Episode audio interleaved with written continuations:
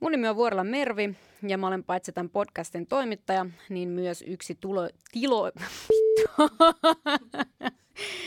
Otetaanpas alusta. Anteeksi kuulee! Hienoa kohti täällä! Anteeksi kuulee!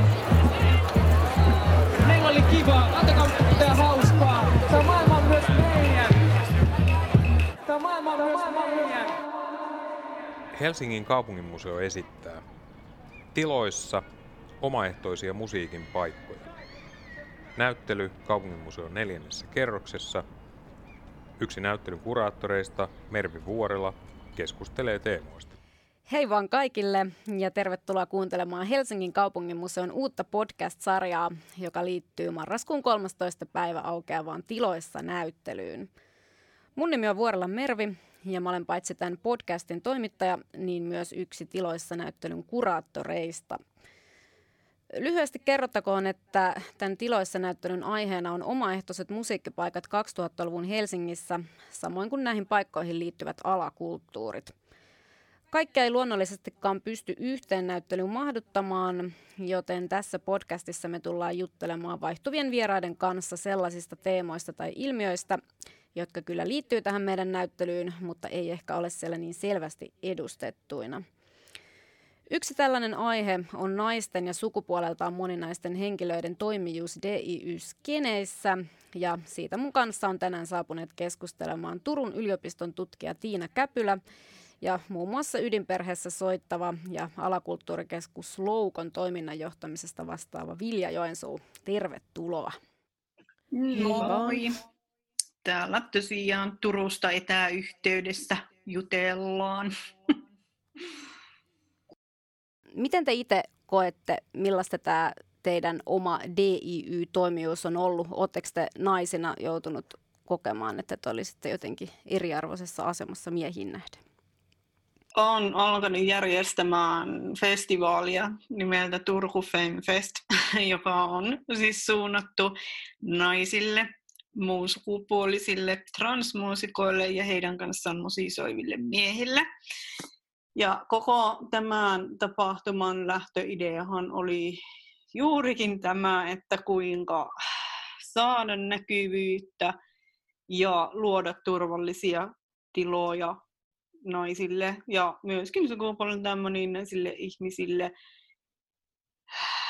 tällaisessa ympäristössä, missä varsinkin se bändi, musiikki on ollut hyvin tämmöistä rock keskeistä ja sit niissä myöskin se rock-autenttisuuden vaatimukset on suosineet tosi pitkälle sitä miesten tekijyyttä ja toimijuutta ja miesten tämmöisiä niin keskinäisiä verkostoja. Eli kyllä mullakin siellä on taustalla tosi pitkä historia erilaisten populaarimusiikkitapahtumien keikkojen järkkäämisestä ja siitä, miten minkälaisia rooleja ja tehtäviä siellä on voinut naisena ottaa. Ja sitten ajatus siitä, että no miksi mä en vaan ala järjestämään itse jotain näille ihmisille, että ei se ole niin vaikeaa, täytyy vaan ottaa ja tehdä. Et kyllä se koko mun lähtökohta on, on kyllä hyvin pitkälle nykyisessä toiminnassa juurikin tämä, että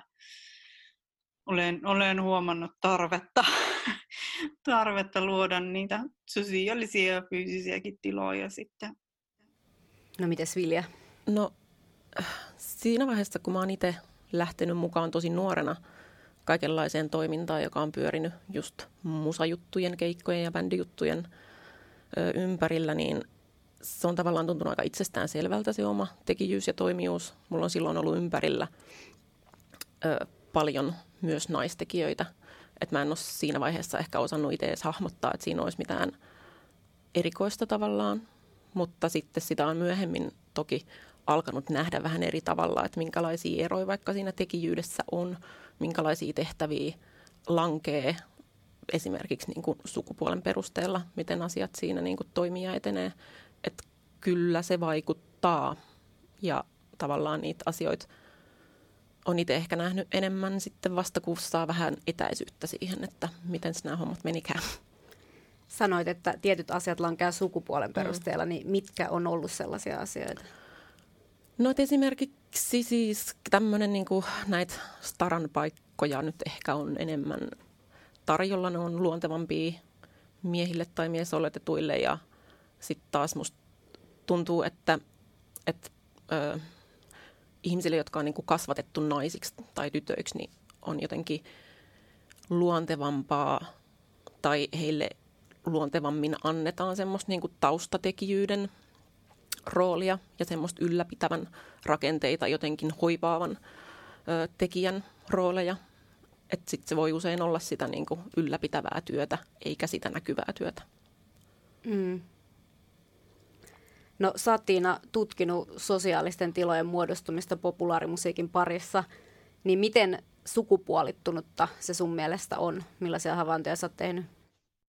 No, jos ajatellaan fyysistä tilaa, mihin muodostuu tavallaan se pintakerros sit sen sosiaalisen toiminnan myötä, niin kyllähän se on hyvin sidonnainen sitten tilasta tai tilanteesta, että siellä samassa tilassahan voi olla tilanteisesti niin kuin eri tavoin rakentuneita niin kuin sosiaalisia tiloja.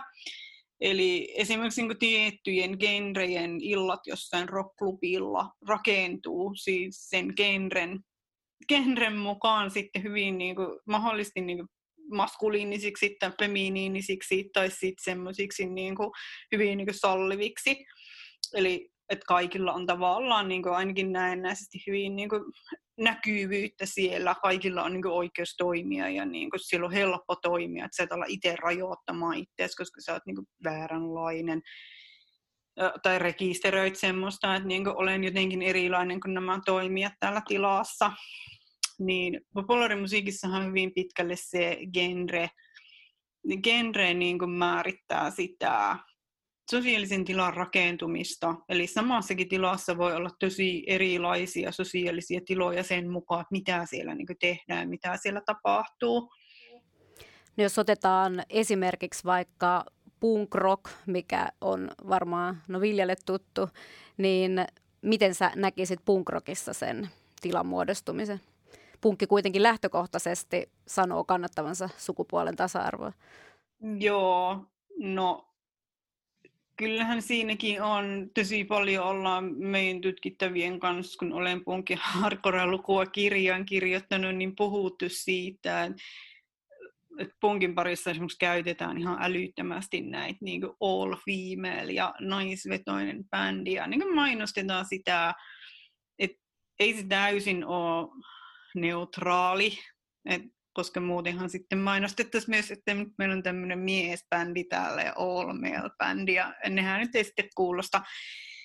Ja toisaalta ne käytetään semmoista niin voimauttavaa, voimauttavaa niin puhuttelua, ja sitten osaa tietysti pitää sitä hyvänäkin, että, että niin esimerkiksi mainostetaan, että on tämmöisiä niin all female bändejä, koska no osa naiset haluaa mennä katsomaan ja kuuntelemaan niitä mieluummin, että siellä on niin ehkä itselle semmoista niin kiinnostavaa sanomaa ja muuta, mutta kyllä sitä tilaa voidaan ryhtyä siis oikeasti luomaan jo siinä vaiheessa, kun puukataan niitä bändejä ja markkinoidaan niitä, ja se markkinointi voi sitten vaikuttaa siihen myöskin sillä ihan niin underground ja pääkaupallisen musiikin jos ajatellaan sitä niin markkinointia semmoisen niin tiedottamisen, että hei, meillä on tulossa keikkaa, että vaikka ne liputkaan ei maksaisi edes mitään, mutta niin kuitenkin tiedotetaan siitä, eli tavallaan markkinoidaan sitä, markkinoidaan sitä vaikka keikkailtaa, niin kyllä sitä niin kuin, lähdetään sitä sosiaalista tilaa rakentamaan jo siellä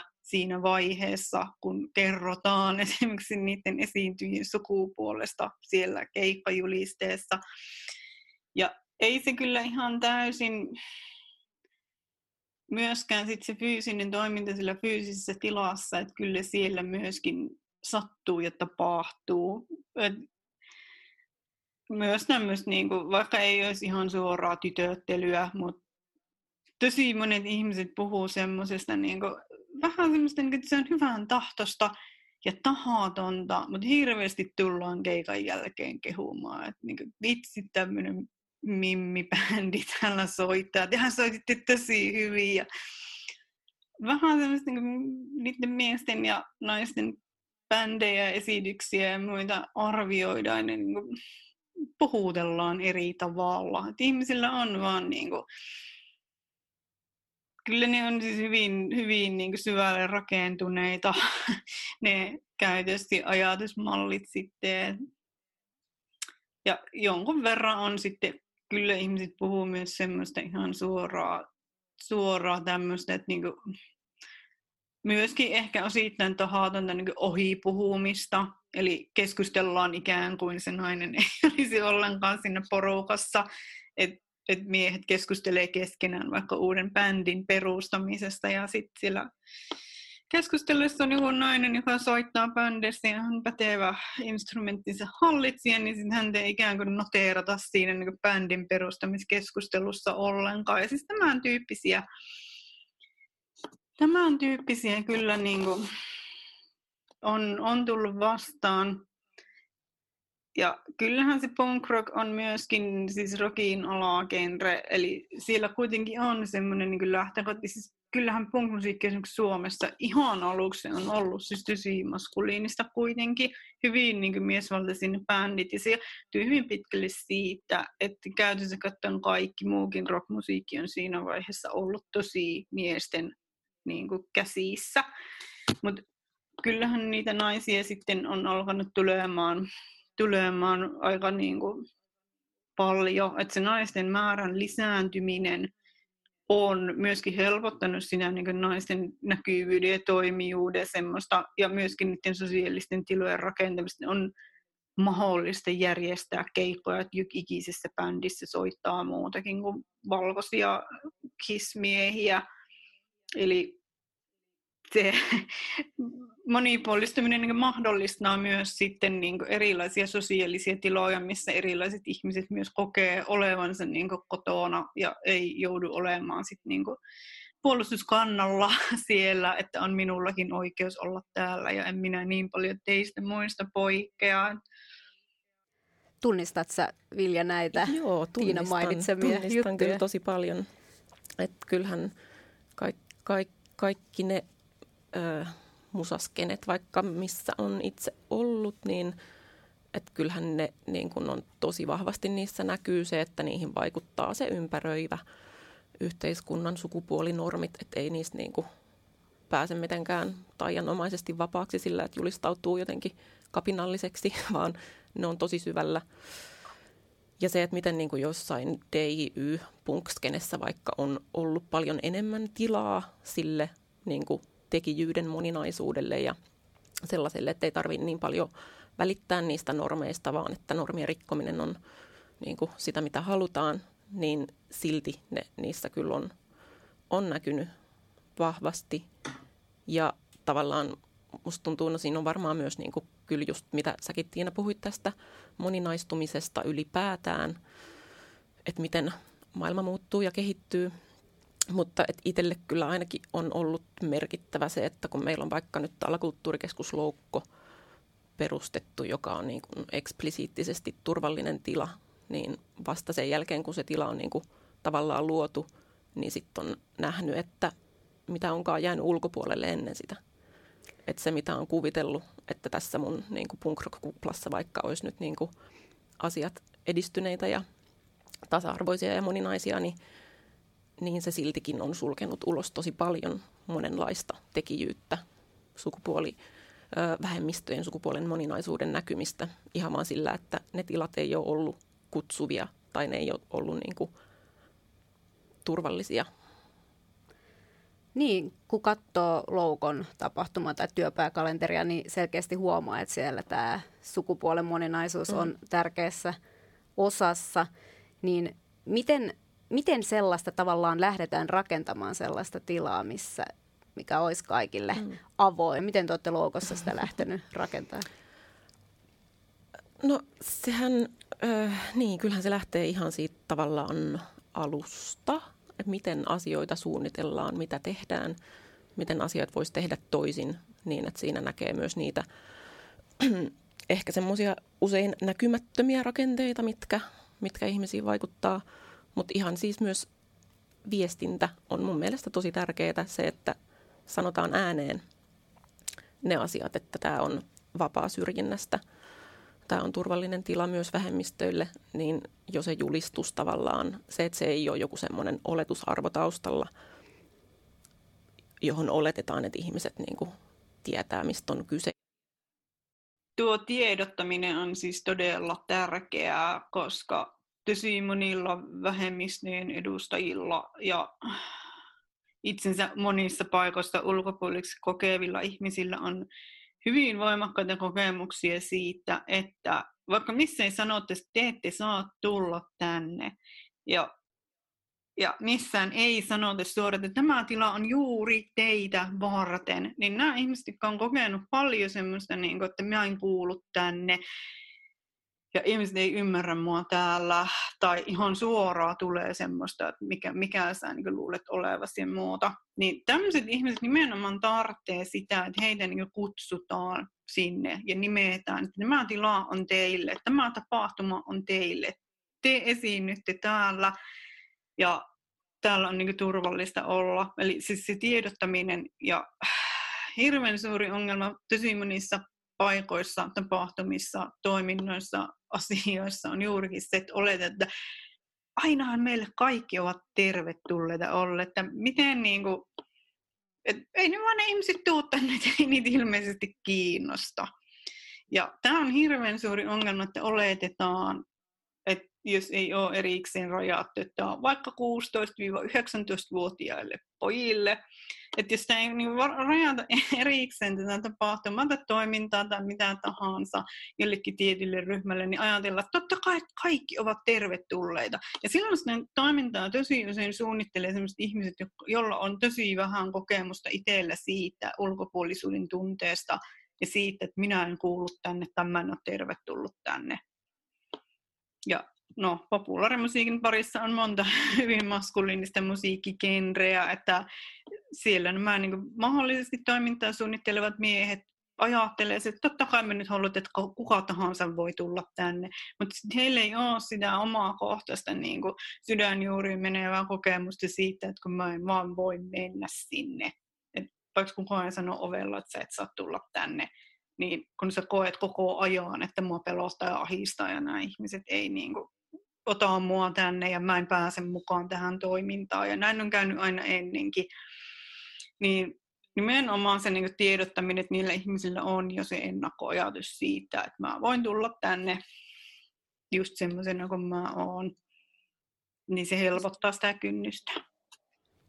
Onko se huomannut sitten siellä Femfesteillä konkreettisesti, että nyt kaikki ne ihmiset tai artisteiksi haluavat, jotka ehkä ei ole muualla saaneet sitä areenaa, niin on sitten tulleet ilolla ehkä ensimmäistä kertaa kokeilemaan, että miltä tuntuu olla lavalla?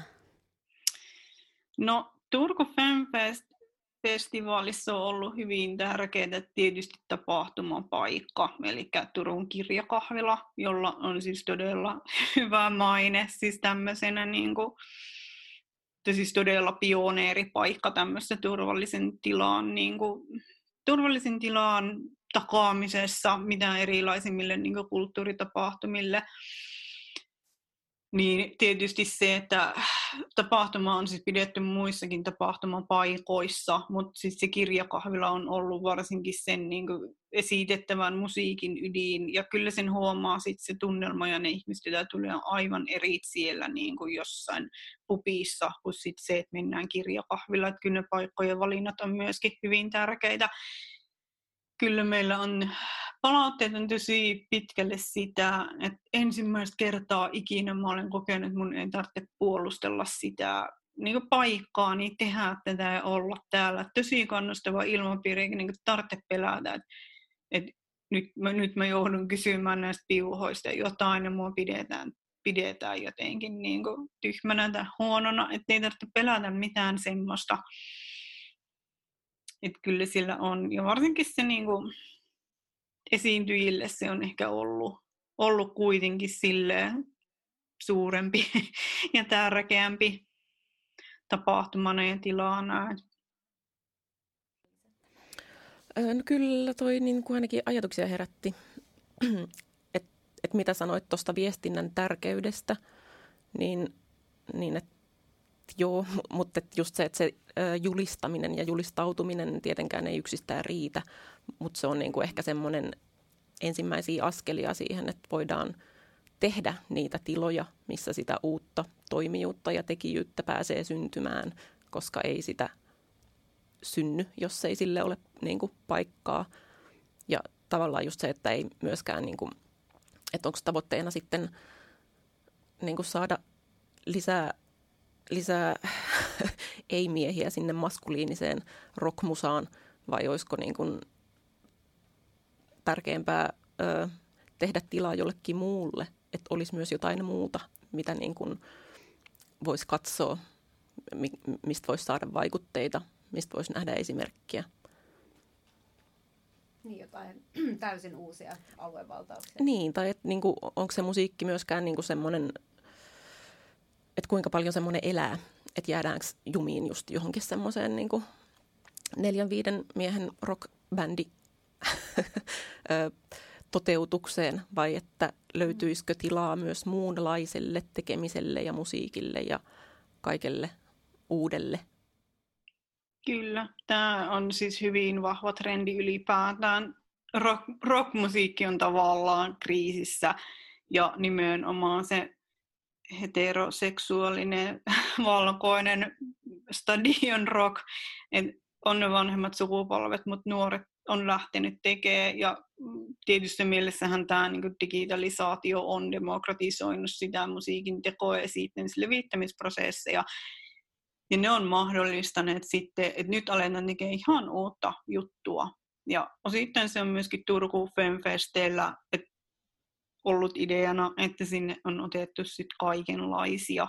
Että se ei ole pelkästään sitä bändi, bändimusiikkia sitten, että voit tulla looperin kanssa sinne yksinkin, jos haluat tehdä sitten tämmöisiä musiikillisia ratkaisuja. Ja kyllähän se on, se on kyllä tosi oikeassa tuossa. Ja voin kyllä sanoa, että tosi monet muutkin ihmiset miettii ihan samalla tavalla.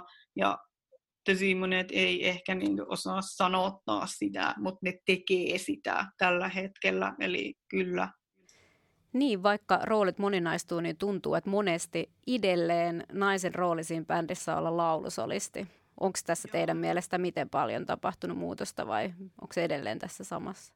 Kyllähän siis yhä vieläkin naisten kaksi yleisintä instrumenttia on laulu ja koskettimet. Ja se on ollut siis kautta historian. Ja se on toisaalta mielenkiintoista, että miksi se asia ei niin kuin, muutu. Että miksi se niin kuin, sähkökitara ja rummut tai saksofoni on niin miehisiä soittimia. Ja siihen on kyllä tosi monta, monta syytä, mutta ei ole mitään semmoista aivan yksiselitteistä, mutta kyllä ne on yhä vieläkin nykyäänkin tosi niin kuin, ja yksi syyhän on tietysti tuo esikuvi, esikuvien puute. Eli siinä vaiheessa, kun lähtee jotain instrumenttia esimerkiksi treenaamaan ihan niin kuin tähtäimessä niin kuin ammattilaisuus, niin ollaan yleensä sen ikäisiä, että pitäisi olla niitä esikuvia, joihin sitten jotka niin näyttää sen, että on, kyllä mäkin voin tehdä tätä.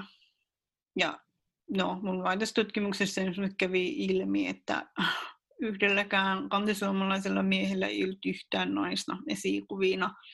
Kääntössä kaikilla naisilla oli useita miehiä esikuvina ja sitten maahanmuuttajataustaisella yhdellä nuorella miehellä oli myöskin naisesikuvaa.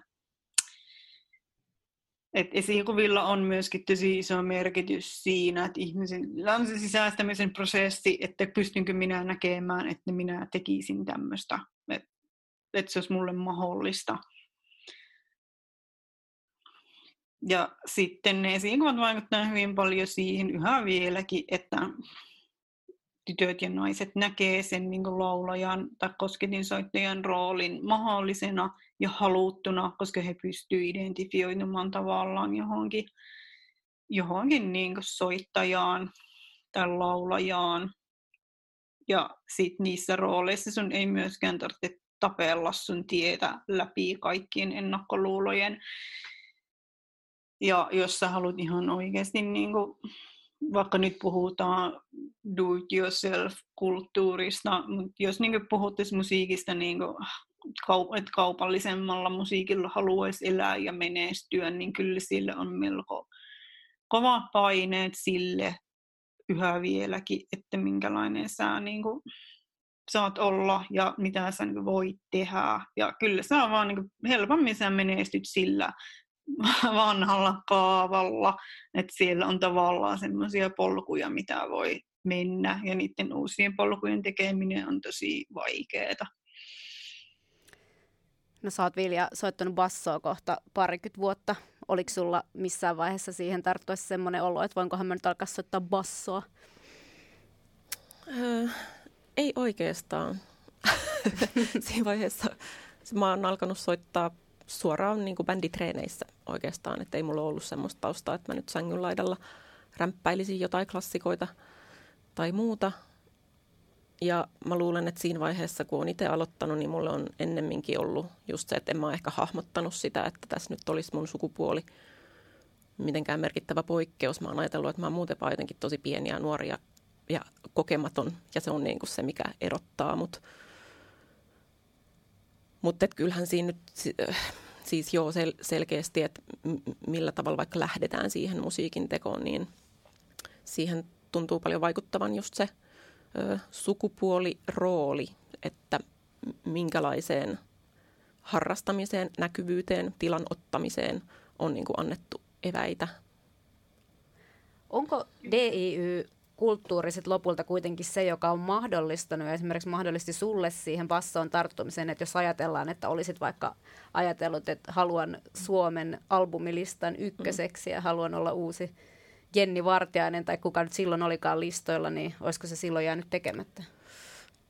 Niin siis joo, kyllä varmasti on, on vaikuttanut se, että en mä oikein usko, että missään muussa skenessä tai tämmöisessä kulttuurissa tai genressä olisi tullut ehkä itselle sitä, että niissä ö, muissa ympyröissä varmaan olisi tuntunut enemmän se oma niin kuin, sukupuoli olevan merkittävä tekijä siinä. Niin voisi kuvitella, että DIY-kulttuurin sisällä on edelleen kuitenkin enemmän mahdollisuuksia olla sitä, mitä on. Et niin kuin Tiinakin mainitsi, että mainstream-artistilta saatetaan odottaa sitä tiettyä imagoa tai jopa musiikkityyliä. Niin kuinka paljon tässä suhteessa DIY antaa mahdollisuuksia verrattuna siihen, että se olisi enemmänkin haaste? No kyllähän se nyt antaa mahdollisuuksia DIY-skene siinä mielessä, että sun ei tarvi esimerkiksi tähdätä tosi korkealle aloittaaksesi, tai että sulle ei ole pakko olla semmoista niin jotain urasuunnitelmaa tai jotain selkeää pyrkimystä siinä, vaan että siellä voi olla myös niin tekemisen ilosta tekemistä, jolloin se kynnys on tosi paljon matalampi ja on enemmän tilaa semmoiselle niin kokeilulle No teissä itsekulttuuri liittyy vahvasti alakulttuureihin ja alakulttuureihin taas liittyy vahvasti semmoinen tietynlainen purismi tai uskottavuuden vaatimus, että mä en nyt tiedä, onko raakaa yleistystä sanoa näin, mutta monesti tuntuu, että ne on just miehiä, jotka vahtii tosi tarkasti sitä, että onko jonkin tekemä musiikkityyli aitoa tai uskottavaa tai ei. Että voi olla, että sulla on ihan vaan vaikka joku kulttibändin paita, niin sä saatat joutua selittelemään sitä, että kyllä minä nyt ihan oikeasti kuuntelen tätä musiikkia ja olen kuunnellut nämä levyt, enkä pidä tätä paitaa vaan sen takia, että haluan poseerata. Niin kuinka paljon tällaiseen alakulttuuritoimintaan tai teissä itsekulttuuriin liittyy teidän mielestä semmoista kaksinaismoralismia, joka jotenkin on myös ehkä se ikävä puoli siinä skenessä?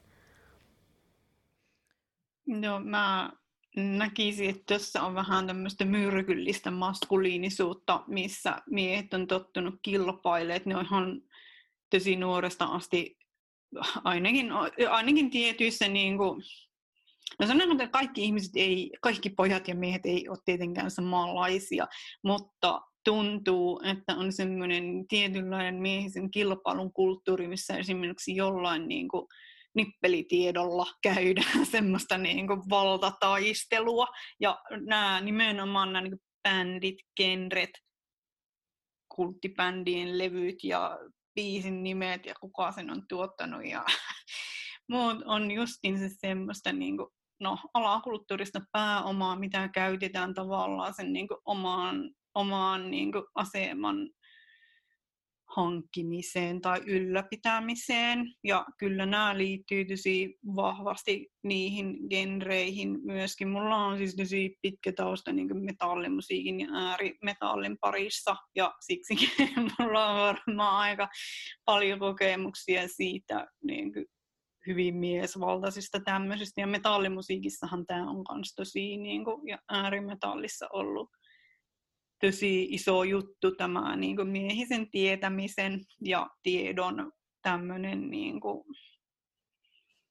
ja sitten tavallaan halutaan pitää se skene tai genre semmoisena niin sisäpiirinä, millä, koska se on niin tärkeä iso osa sun omaa identiteettiä, että sä haluat kaikki muut kuuntelee sitä sun niin kuin, bändiä, saati, että niin kuin, ihmiset alkas pitämään sen sun suosikkibändin paitaa tietämättä sit bändistä mitään, että sitten vaan tulisi trendikästä pukeutua yhtäkkiä vaikka hardcore punk bändipaitoihin tuolla, että Henkkamaan kanssa pystyisi ostamaan niitä, niin se jotenkin niin verinen loukkaus niiden ihmisten sitä niin kuin, mm, identiteettiä kohtaan, mitä on voitu rakentaa siis oikeasti ihan niin kuin jostain alakoulun viimeisiltä luokilta asti, niin siinä on vähän semmoinen, että miehet ehkä on kiinnittyneet tiukemmin niihin genreihin ja sitten tavallaan oppineet sen niin kuin,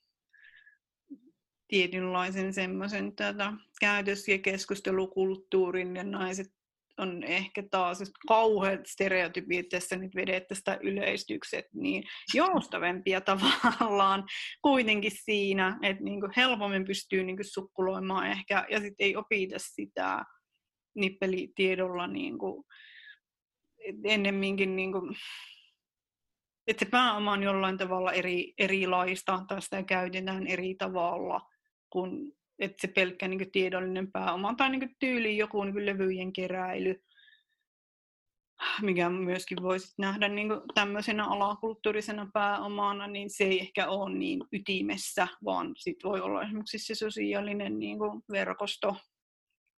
Verkosto voi olla sit se tärkeämpi ja sitä niin kuin, ylläpidetään eri tavalla sitten. No, tässä nyt tuli vähän uusia, uusia niin mietintöjä asiasta, että en ole välttämättä tieteellisesti tutkinut näitä ihan loppuun asti, mutta... Niin, metalli on kyllä siitä mielenkiintoinen, että siellä on myös ihan selkeä misogynistinen blokki, että jos mennään vaikka black metallin puolelle, niin sieltä voi olla ihan niin kuin kirjoittamaton sääntö, että se on vähän niin kuin naisilta kiellettyä tai että naiset helvettiin mun musiikista.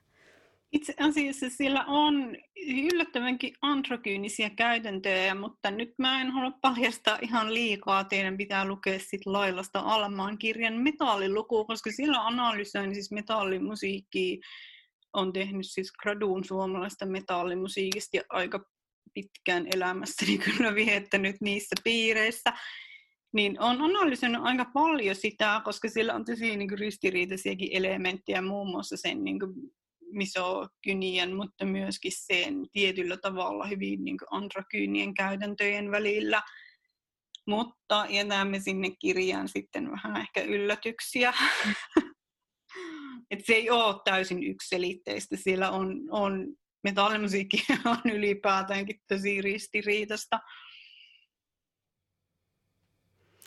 Kohta pari sanaa lisää tuosta kirjasta, mutta haluatko Ville kommentoida vielä tuohon, että oletko huomannut näitä UG-kulttuurin huonoja puolia esimerkiksi liittyen tähän niin kuin uskottavuuden överiin vaatimukseen nähden? Mm. No vastaan tuohon Tiinan edelliseen. Se oli musta oikein ö, mielenkiintoinen kommentti. Et mä oon usein itse myös miettinyt, että onko sukkahousujen hevi ollut vähän niin kuin semmoinen miesten riot girl ilmiö, että siinä voidaan niin kuin ottaa haltuun semmoista maskuliinisuutta, seksuaalisuutta jollain ihan uudella tavalla. Se on tosi mielenkiintoista mun mielestä. No sä oot Tiina siis tosiaan nyt kirjoittamassa Lailasta Almaan nimistä tietokirjaa, koska se ilmestyy?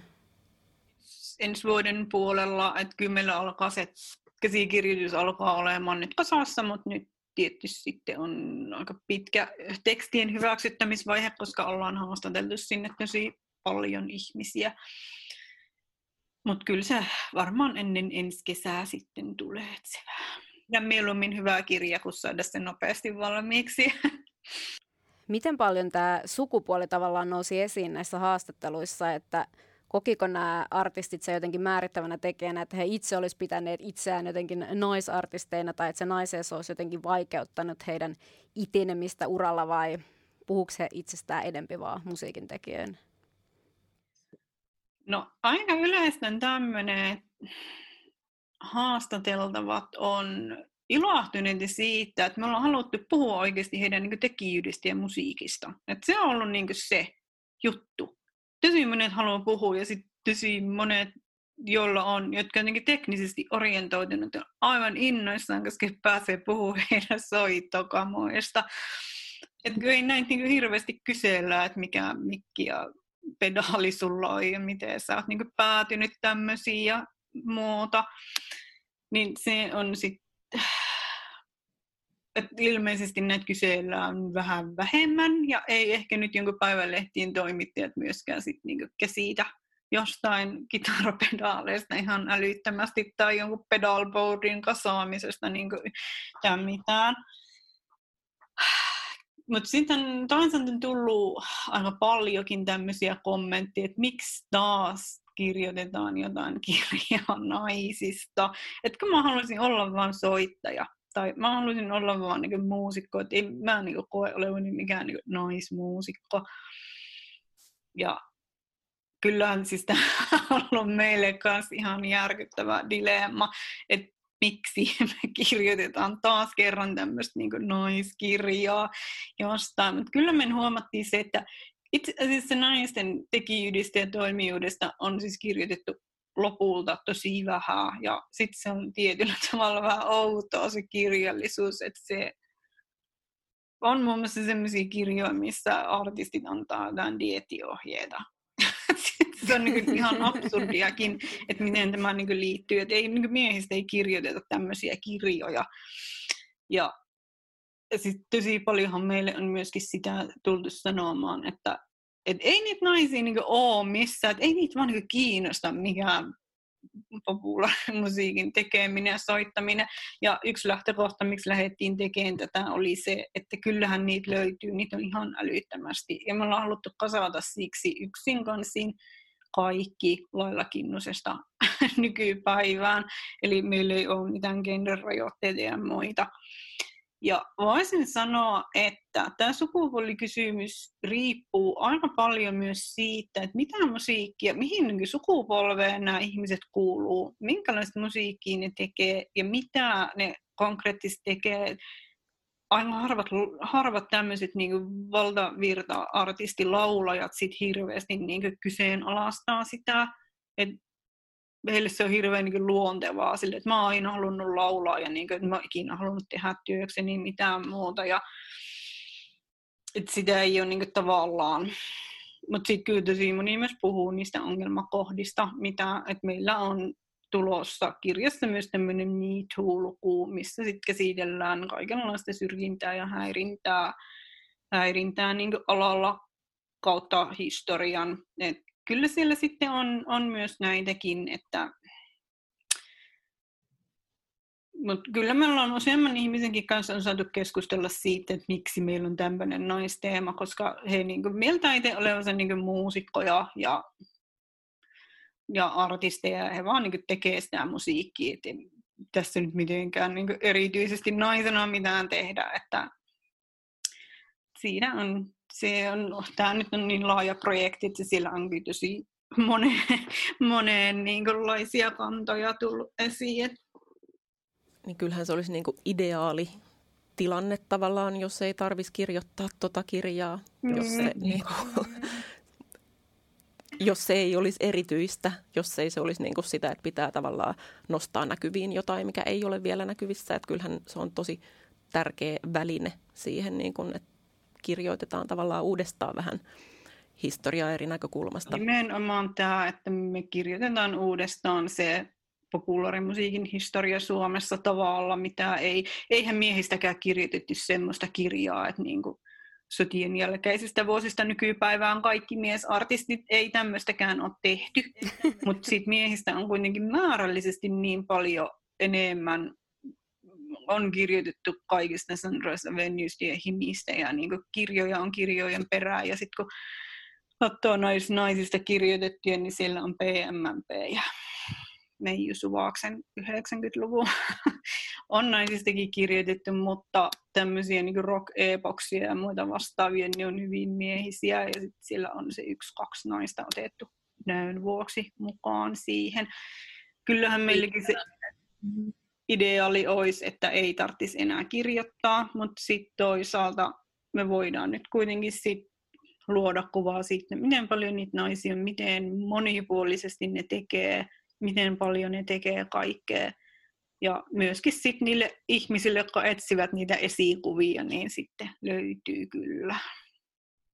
No nyt on vuosi 2020. Miten optimistisia te olette, että tilanne tästä vielä muuttuu parempaan suuntaan? Sehän on kuitenkin pikkuhiljaa koko ajan parantunut. Niin, kyllä. No tietenkin tulevaisuutta nyt varjostaa tällä hetkellä aika moni asia, moni asia mutta, mutta et kyllä mä näen paljon hyvää, paljon muutosta, paljon muutosvoimaa ja uutta, mutta sitten samalla, ö, samalla usein haluan ajatella ja myös muistuttaa ihmisiä siitä, että ei maailma niin kuin mitenkään itsestään muutu, että ei se ole mikään semmoinen vääjäämätön, että, no, että tulevaisuudessa asiat on paremmin, koska maailma muuttuu. Että maailma muuttuu, kun sitä muutetaan, ei se niin kuin mitenkään automaattisesti itsestään parannu. Ja just niin kuin tavallaan toi, toi, toikin, mitä teette Tiina kirja, niin on osa just semmoista, että me ei olla vielä siellä, missä sitä kirjaa ei tarvittaisi, vaan se on niin kuin just väline siinä matkalla. Joo, kyllä mäkin hyvin vahvasti mielellään, että olen yksi niistä ihmisistä, jotka on lähtenyt muuttaa sitä maailmaa, koska se ei vaan ole muuttunut. Ja koen sitten tärkeäksi, että itsehän mä en nyt soita missään bändeissä, mutta sitten mä oon alkanut miettiä sitä, että en mä nyt voi niiden soittavien musiikkia tekevien ihmisten niskaan kaikkea sälyttää, että teidän nyt velvollisuus tässä nyt jotenkin nostaa tämä homma, vaan tajuan hyvin vahvasti sen, että tarvitaan myös niitä ihmisiä, jotka rakentaa niitä tikapuita sinne, mitä pitkin pääsee kulkemaan. Ja haluaisin kovasti olla yksi sellainen ihminen, joka sitä sitten muuttaa kirjojen ja tapahtuman järkkäämiseen ja aktivismin. Ja mä myös opetan, opetan sitten, nyt on tulossa varmaan kurssi naisten, naisten historiasta populaarimusiikissa. Ja toivon, että se kurssikin sitten niin osoittaa sen, kuinka miehistä se musiikkihistorian opetus on ollut, että on tarve oikeasti tehdä tämmöinen. Niin vähän joka rintamalla yritetään sitten. Mulla olisi ehkä nyt vastaus siihen aiempaan kysymykseen Joo, kaksonaismoralismista. Kaksonaismoralismin tai tällaiseen niin ristiriitaisuuteen ehkä liittyy semmoinen hyvä jätkä rooli, mikä on sitten niin kuin yksi keino päästä yli siitä sukupuolestaan. Et tavallaan ottamalla semmoisen hyvän jätkän roolin tai jotenkin niin kuin, ö, häivyttämällä sitä, että olisi jotain eroa ihmisten välillä tai näin, niin sillä sitten niin kuin saa tavallaan enemmän vaikka hankittua jotain alakulttuurista pääomaa. Ja kyllä se niin kuin, tosi ristiriitaisena – vähintäänkin näyttäytyy myös itselle, että vaikka skenet ja piirit on ö, tällainen niin kuin julistuksellisesti tasa-arvon pu- puolesta ja avoimia ja näin, niin että sit kuitenkin sukupuolivähemmistöille ja seksuaalivähemmistöille on jäänyt tosi vähän tilaa, että et sit ihmiset on myös niin kuin tavallaan kadonnut niistä piireistä siinä vaiheessa, kun on omaa identiteettiä enemmän etsinyt. Että kyllähän se sitten kertoo siitä mille siellä on tilaa ja mille ei. Joo, kyllä mä näkisin kanssa, että nyt ollaan vasta mm, aloittamassa sitä tasa-arvotyötä sit niinku sukupuoli- ja seksuaalivähemmistöjenkin. Et jos nyt naiset on saanut jonkun verran jalan sijaa monessakin asiassa, niin nyt ollaan sitten vasta astumassa sille kentälle, että oikeasti niinku saadaan sitä tilaa siis ihan aidosti niinku moninaiselle sanotaan vaikka että ihmisyydelle että sinne mahtuisi oikeasti niin kaikenlaiset. Ja tuo hyvä jätkä, josta se sukupuolen häivyttäminen on siis hyvin myöskin väitöstutkimuksessa niin esiin tullut tämmöinen coping-mekanismi, eli selviytymiskeino siellä kentällä, että kyllä siellä tota, hyvin vaikea on menestyä semmoisella hyvin feminiinisellä tyttömäisellä, että jos on tämmöisen niin kuin, sukupuoliroolin omaksunut, niin sitten varsinkin siellä, minkä rokimmaksi mennään, niin sen vaikeampi siellä on sillä, että sillä mennä ja sen sellaisen tyttöyden omaksuneiden niin nuorten on tosi vaikea astua sinne kentälle sitten, että paremmin sillä pärjää, jos on vähän semmoinen tyttö poika henkinen tai ottanut muutenkin haltuun jotain mies- ja poikavaltaisia juttuja. Eli kyllä se niin kuin, on, että ne on aika maskuliiniset ne standardit, mitkä täytyy niin kuin omaksua, jos ei ihan kaikissa genreissä, mutta jos nyt mietitään ihan näitä bändi, rockmusiikin niin kuin jälkigenrejä ja tuota, bändimuotoista toimintaa, niin kyllä siellä aika paljon sitä on, kun ottaisi huomioon, että ne jätkätkin voisi alkaa sitten feminiinisemmiksi vaihtoehtoisesti, miksi mitään tämmöistä niin tapahtuu niin vähän, että kun se ei ole niin haluttua ja silleen niin menesty siellä kentällä. Niin... niin, ja kyllä mä näkisin, että mitä tässä on puhuttu tästä, niin kun, että tehdään, tehdään tilaa uudelle, niin kyllähän se palvelisi kaikkia.